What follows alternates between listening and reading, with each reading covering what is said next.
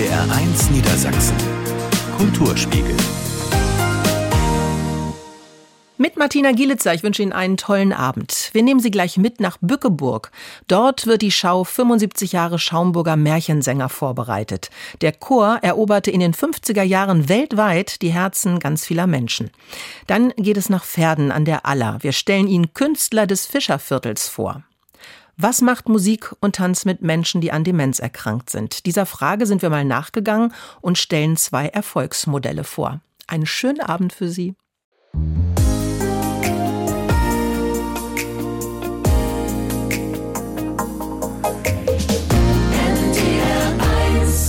Der Kulturspiegel hier bei NDR 1 Niedersachsen am Dienstag. Wer nach dem Zweiten Weltkrieg ins Ausland gefahren ist, hat das sicherlich mit gemischten Gefühlen getan. Nach dem Krieg und den Nazi-Verbrechen waren die Sympathiewerte für die Deutschen auf dem Tiefpunkt. Da wundert es umso mehr, dass schon bald nach dem Krieg ein Kinderchor aus Niedersachsen im Ausland für Furore sorgte. Man stelle sich das heute vor, ein Lied auf Deutsch hielt sich wochenlang in den Singlecharts in Großbritannien. Die Schaumburger Märchensänger eroberten in den 50er Jahren die Herzen ganz vieler Menschen und das weltweit. In Bückeburg wird zurzeit die Schau 75 Jahre Schaumburger Märchensänger vorbereitet. Wilhelm Purk war dort. Mein Vater war ein Mannesmann und mir steckt's auch im Blut. Drum wandere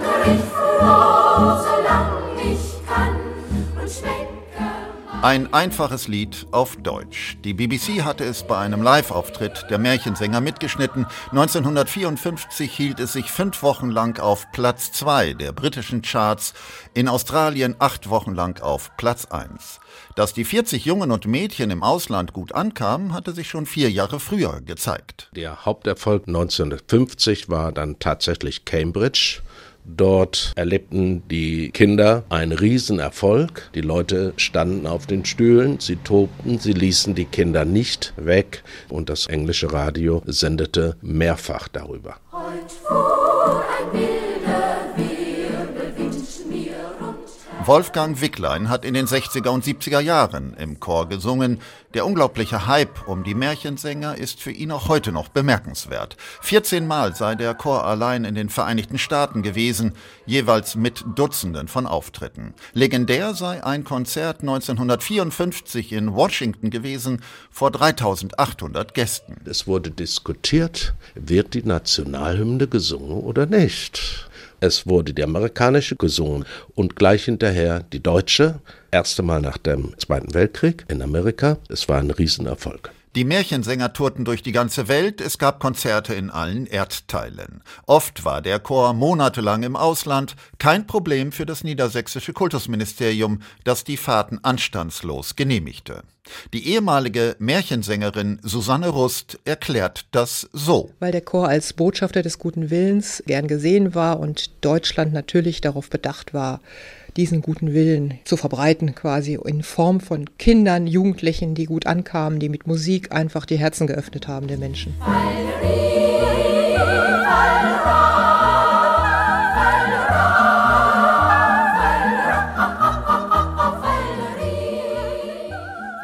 Immerhin, für die Kinder musste während der Fahrten Schulunterricht organisiert werden. Irgendwie habe das immer geklappt, sagt Susanne Rust. Das sah so aus, dass wir morgens aufstanden, frühstückten, in den Bus stiegen, erstmal fuhren und dann wurde Parole ausgegeben, heute Schularbeiten. Wir haben alles im Bus gemacht. Wir haben gesungen, gespielt, gehandarbeitet und auch Schularbeiten gemacht, wobei die Älteren den Jüngeren immer geholfen haben natürlich. Zahlreiche Prominente haben die Schaumburger Kinder bei ihren Konzertfahrten kennengelernt. Präsidenten, Kanzler, Kardinäle. Präsident Nixon hat den Chor persönlich eingeladen ins Weiße Haus 1972. Unter anderem waren aus der Eisenhower-Familie einige Menschen da und wir durften das Ganze musikalisch umrahmen. Edith Möller hatte den Chor 1948 gegründet.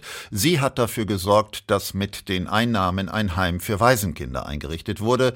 Dafür kaufte der Chor in Bückeburg eine große Stadtvilla. Heute ist dort die Musikschule Schaumburger Märchensänger untergebracht. Mit dem Tod von Edith Möller 1975 endete die große Zeit des Chores. Der Verein ehemalige Schaumburger Märchensänger bereitet zurzeit eine Ausstellung vor, die im Oktober in Bückeburg zu sehen sein wird. Gezeigt werden zahlreiche Dokumente und Fotos mit dem Chor vor der Kulisse von Manhattan, vor dem Tafelberg in Kapstadt am Strand von Ipanema. Für die oft nur zehn Jahre alten Kinder war es ein riesengroßes Abenteuer, wie für Susanne Rust. Es hat unglaublich Spaß gemacht. Ich habe keinerlei Heimweh gehabt. Ein Vierteljahr von zu Hause weg, das ist erstmal, glaube ich, für die Eltern schwieriger gewesen als für mich. Wir haben viel gesehen. Meine tollste Erinnerung ist einfach Disneyland.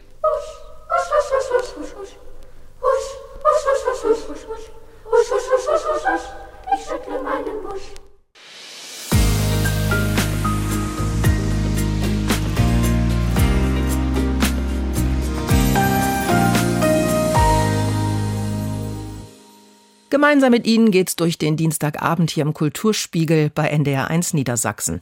Enge Gassen, Kopfsteinpflaster, viele kleine Fachwerkhäuser und dazwischen noch einige landwirtschaftliche Betriebe. Das ist das Fischerviertel in Verden, direkt an der Aller.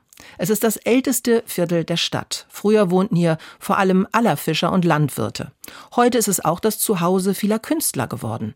Maren Mommsen hat einige von ihnen getroffen. Nur einen Steinwurf von der Aller entfernt leben der Maler Christian Leinweber und seine Frau Katharina, eine Fotografin. Die beiden haben sich das Haus der alten Brauerei im Fischerviertel zu einem Wohnhaus mit Ateliers umgebaut. Und sie fühlen sich dort, umgeben von vielen anderen Künstlern, richtig wohl. Also es ist zum einen so, dass es einfach ein schöner Ort ist. Es ist ähm, prima Wohnecke und so wie wir es erlebt haben, wir sind erst vor einigen Jahren hierher gezogen, eben auch eine große Offenheit untereinander. Das bemerkte auch der Fotograf Arne von Brill, der um die Ecke und ein paar kleine Fachwerkhäuser weiter wohnt. Auch er ist begeistert von dem künstlerischen Austausch. Das ist ein Ergebnis einer sehr lebendigen und äh, angenehmen Nachbarschaft mit äh, langem Kennenlernen, äh, wo man dann auf einmal merkt, wer hier alles so wohnt und wer hier sowas macht. Und ähm, da waren ganz viele Künstler auf einmal. Wir haben Fotografen, das bin ich, Entschuldigung, ich als erster, ähm, Maler, ähm, wir, machen, wir haben eine Keramikerin, eine Marionettenbauerin ähm, und ja, eine Fotokollagistin könnte man sagen, die fotografiert und daraus dann erst das große Kunstwerk macht. In dem künstlerischen Viertel liegt auch das Museum Domherrenhaus. Dessen Leiterin Frauke Müller betont, das Museum gehöre zu diesem kleinen Künstlerkreis nahe der Aller unbedingt dazu. Um das zu unterstreichen, präsentiert es deshalb im Moment Werke vieler Künstler aus dem Fischerviertel in einer kleinen Ausstellung. So bekämen die Besucher einen kompakten Eindruck vom vielfältigen Schaffen in den kleinen Fachwerkhäusern. Denn wir empfinden uns auch als ein Teil des Fischerviertels, ähm, eher so ein bisschen die Verbindung zu der früheren Bischofsstadt. Wir sind ja hier ein herrschaftliches Haus in den sonst eher ähm, ja, einfacheren Häusern und Gehöften, die man hier noch sehen kann oder den Resten davon. Und wir machen das ja auch über den ganzen September. Klein Wobswede sei das Fischerviertel, aber nicht betont Fotograf von Brill. Alles sei nicht zu sehr nach außen gekehrt. Nein, das ist, äh, es gibt ja auch ein ganz normales Leben, ein ganz normales tägliches Leben. Ähm, also die künstlerische Aktivität findet in der Regel erstmal für sich statt, für jeden Einzelnen, da wo er sein Schaffen schafft. Aber zu wissen, dass es in der Nähe auch Gleichgesinnte gibt, das erleichtere vieles. Es sei mehr ein stilles Verstehen als nach außen dargestellte Aktivität, sagt auch der Maler Leinweber. Das muss irgendwas mit Erdschwingungen zu tun haben. Ich kann es nicht sagen. äh, vielleicht ist es einfach dieser abgeschlossene Raum, dieses, dieses Viertel, dieses Viertelding, dass man wirklich ein Viertel lebt auch. Und dann angefangen wirklich als Mensch, als Nachbar, als ganz normaler Mensch. Und dann in der zweiten Instanz einfach als Künstler und wo man sagt, äh, wir sind Gleichgesinnte, wir sind zugeneigt, wir haben uns jetzt gefunden. Die Ausstellung über die Verdener Künstler zeigt das Museum Domherrenhaus und das noch bis Ende September.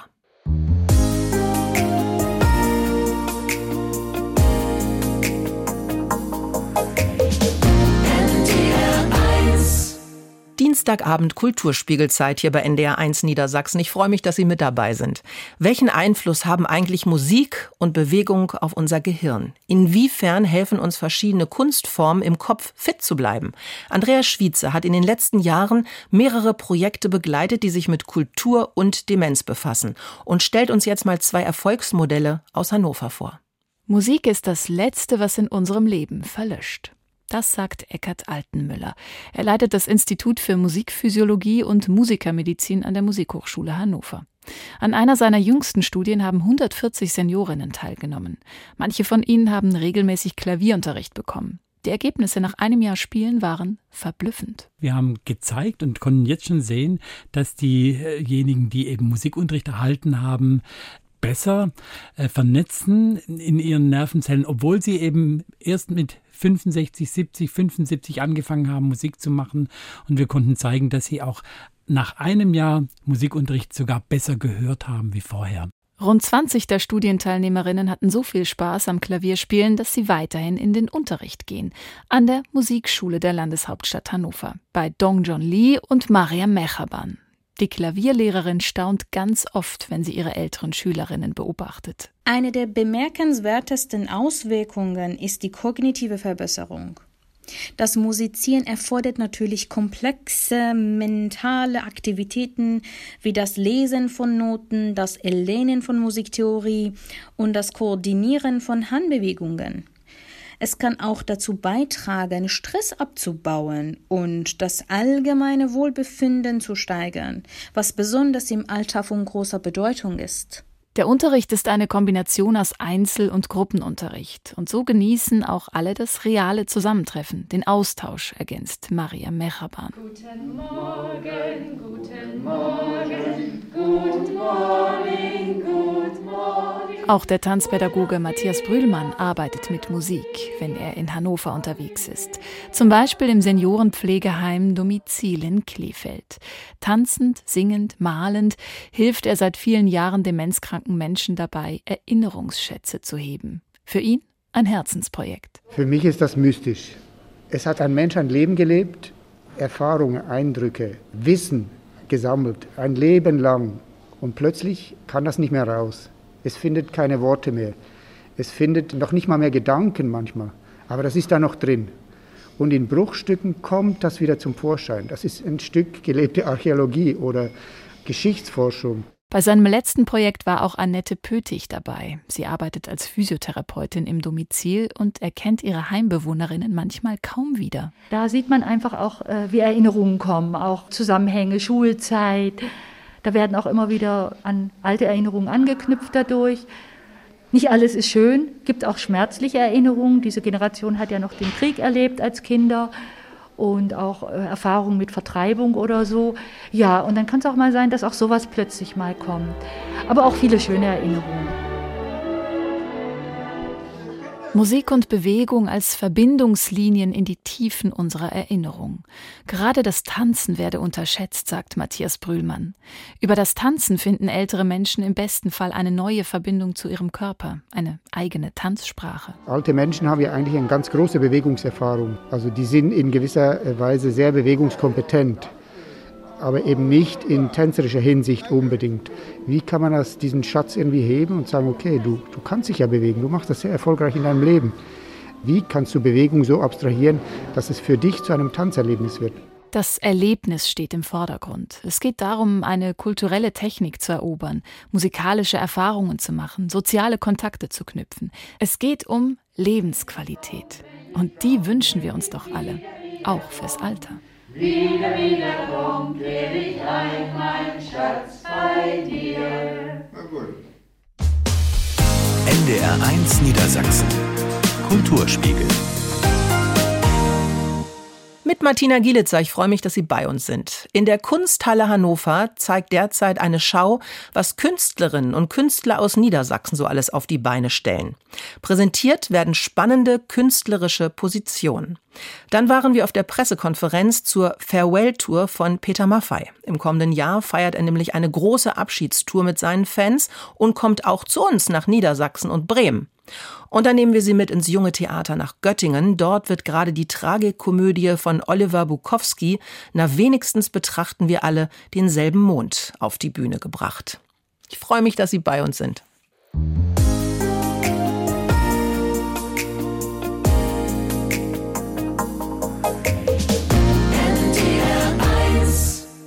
NDR 1 Niedersachsen, der Dienstagabend im Kulturspiegel. Wer sich einen breiten Überblick über das Schaffen von Künstlern und Künstlerinnen in Niedersachsen verschaffen möchte, der ist im Kunstverein Hannover richtig. Dort wird nämlich die 90. Herbstausstellung gezeigt.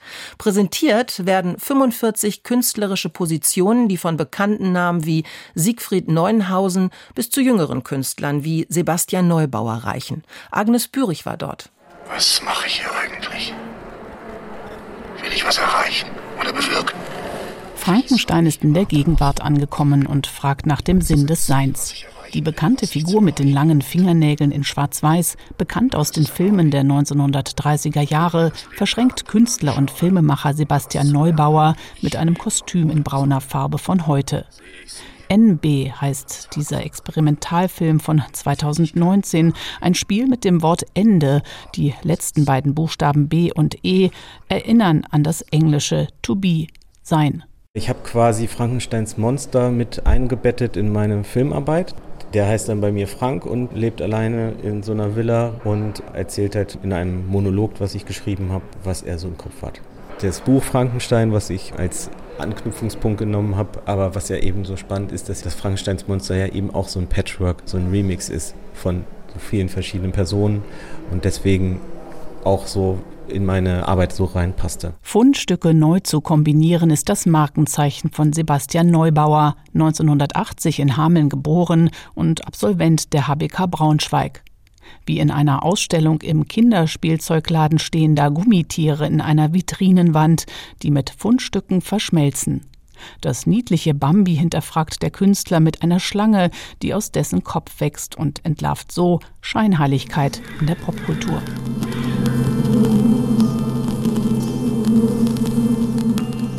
Echt hingegen ist der Rasen, der den gesamten Raum mit Jacques Lisboas Arbeit ausfüllt.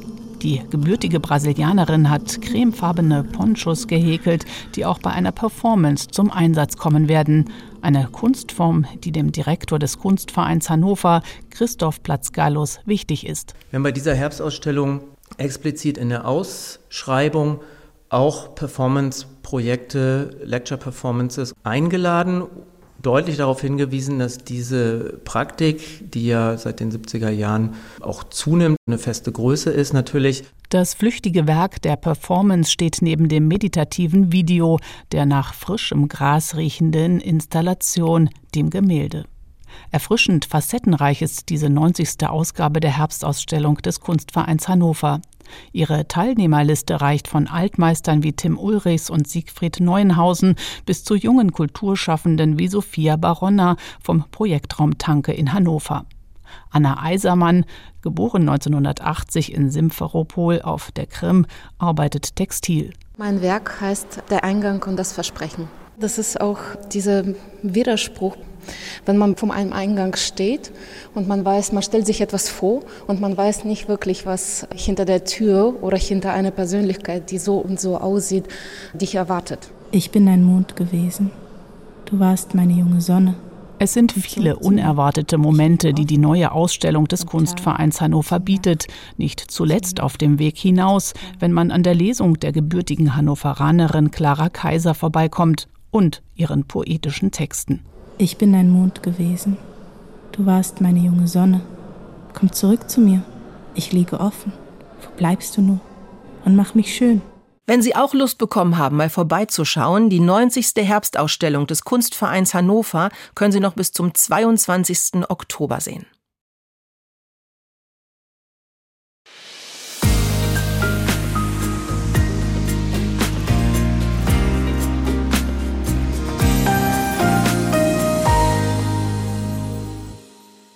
Einen schönen Abend wünschen wir Ihnen, der Kulturspiegel hier bei NDR 1 Niedersachsen. Peter Maffei wird im kommenden Jahr 75 Jahre alt und in diesem fortgeschrittenen Alter möchte er jetzt kürzer treten, hat er gesagt, um mehr Zeit für seine Familie zu haben. Doch wird sich der Musiker natürlich keineswegs sang- und klanglos verabschieden. Ganz im Gegenteil, Peter Maffei wird 2024 in riesigen Stadien auftreten und NDR 1 Niedersachsen wird diese Konzerte in Hannover und Bremen präsentieren. Den Vorverkauf startete Maffei am vergangenen Donnerstag ganz persönlich während einer Pressekonferenz in Köln mit einem Countdown und einem Druck auf den Buzzer. Fünf, vier, drei,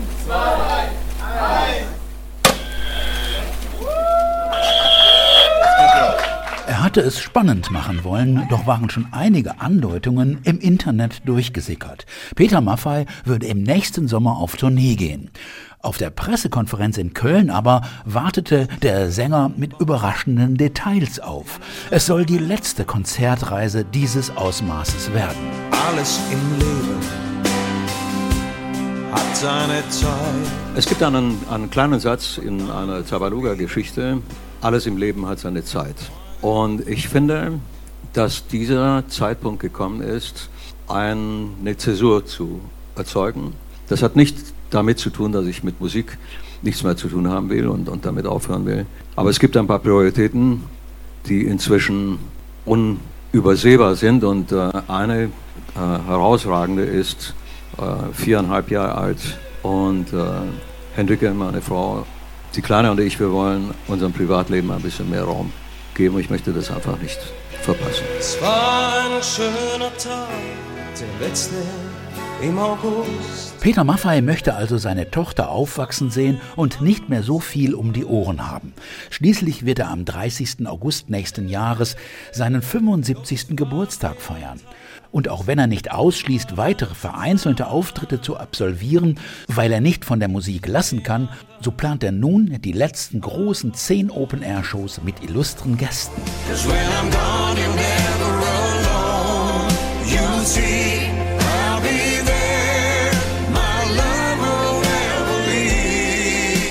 In Köln stellte Maffay auch eine Duettpartnerin vor, mit der er seinen Hit So bist du nun auf Englisch singt und die ihn auch auf der Tournee begleiten wird. Die amerikanische Rock- und Soul-Sängerin Anastasia freut sich über diese Zusammenarbeit und hat die Ballade auch für ihr eigenes neues Album Our Songs ausgesucht. Well, so bist du to me was a beautiful über So bist du sagt sie, der Song sei für sie eine universelle Liebeserklärung an wen auch immer, Bruder, Eltern, Freund oder Ehepartner. Und sie habe sich wie ein Kind im Süßigkeitenladen bei der Aufnahme gefühlt. Brother, friend. So yeah, I was like a kid in a candy store when I got off the phone. Nicht allein Anastasia wird bei den Konzerten mit Peter Maffay auf der Bühne stehen. Auch viele Musiker, die aktuell oder früher zur Band gehörten, werden ihren Anteil an der riesigen Show haben. Das ist eine schöne Herausforderung, auf die ich mich wahnsinnig freue, weil man Platz haben wird, eine tolle Produktion zusammenzusetzen und Gäste um sich zu scharen, die Lust haben, mit auf die Bühne zu gehen. Das ist die äh, Vision und das werden wir versuchen umzusetzen, genau. Zum Schluss.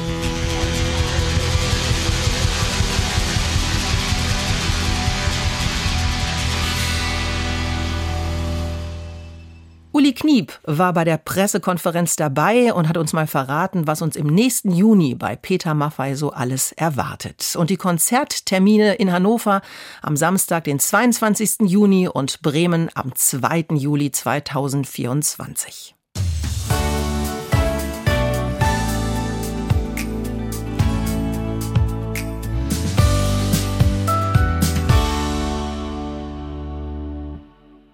Gemeinsam mit uns geht es durch den Dienstagabend. Hier ist NDR 1 Niedersachsen, der Kulturspiegel.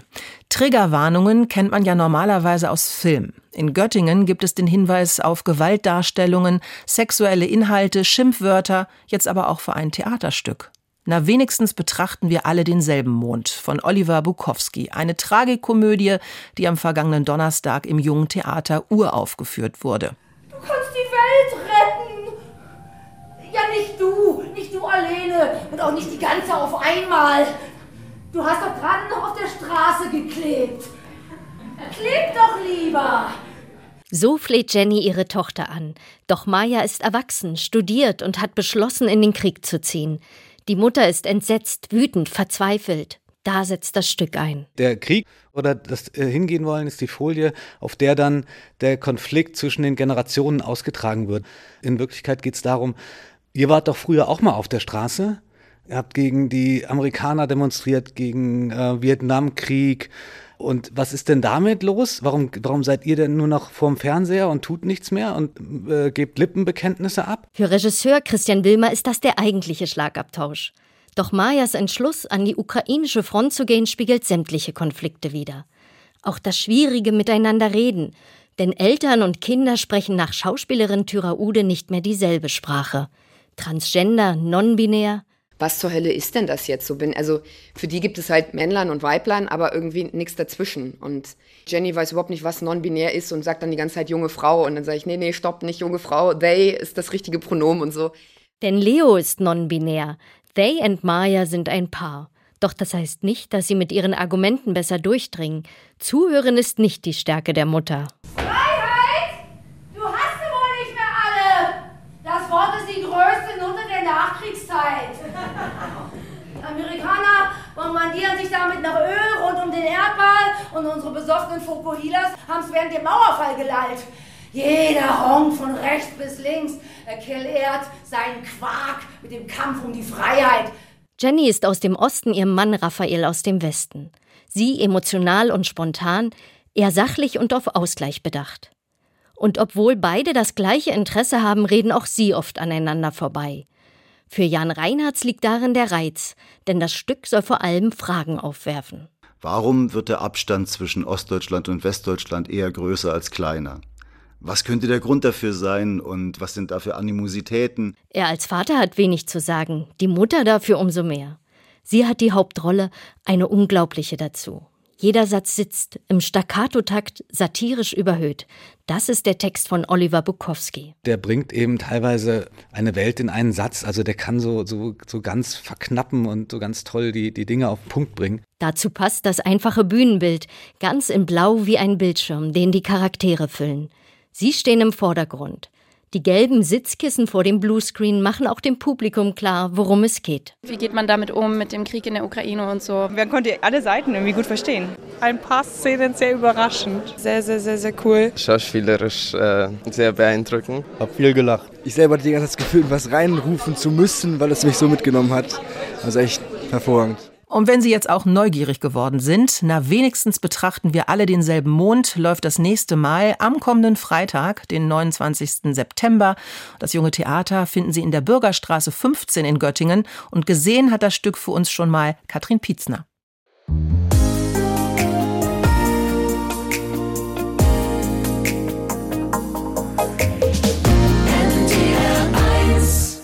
Das war's schon wieder. Eine Stunde lang ganz viel Kultur aus Niedersachsen. Und ich habe mich gefreut, dass Sie auch heute wieder dabei gewesen sind. Jetzt wünsche ich Ihnen noch einen traumhaft schönen Abend mit uns. Am Mikrofon war Martina Gielitzer. Tschüss.